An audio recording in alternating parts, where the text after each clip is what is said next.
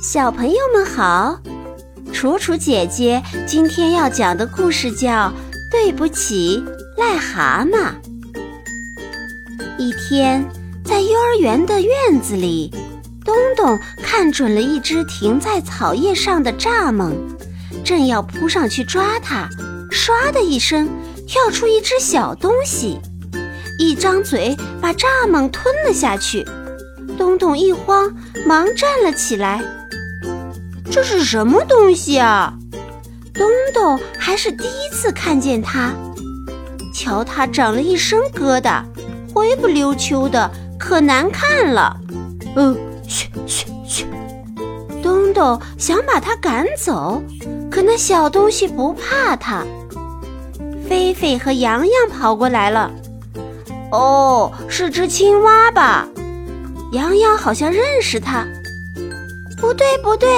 青蛙是绿衣裳白肚皮，它那么难看又那么脏。菲菲摇摇头说：“那它是冒充青蛙吧？像大灰狼冒充小红帽的外婆一样，是吗？”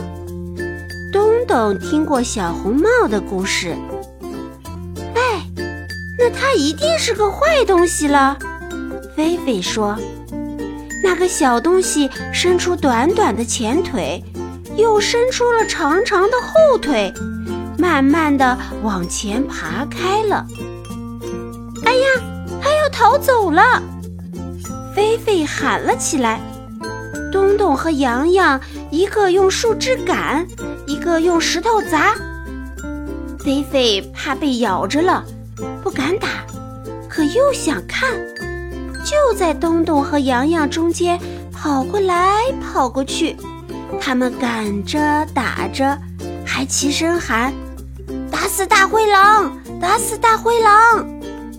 一直把那小东西赶到墙角，打打，看你往哪儿跑！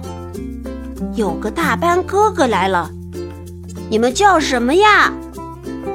菲菲说：“大班哥哥。”有个小东西想冒充青蛙干坏事儿，大班哥哥一看，忙叫：“别打了，别打了，是只癞蛤蟆，青蛙的哥哥。”可是已经来不及了，东东的树枝打下去，正好打在癞蛤蟆的后腿上，癞蛤蟆拖着受伤的后腿，一拐一拐地滚进了墙角一个洞里去了。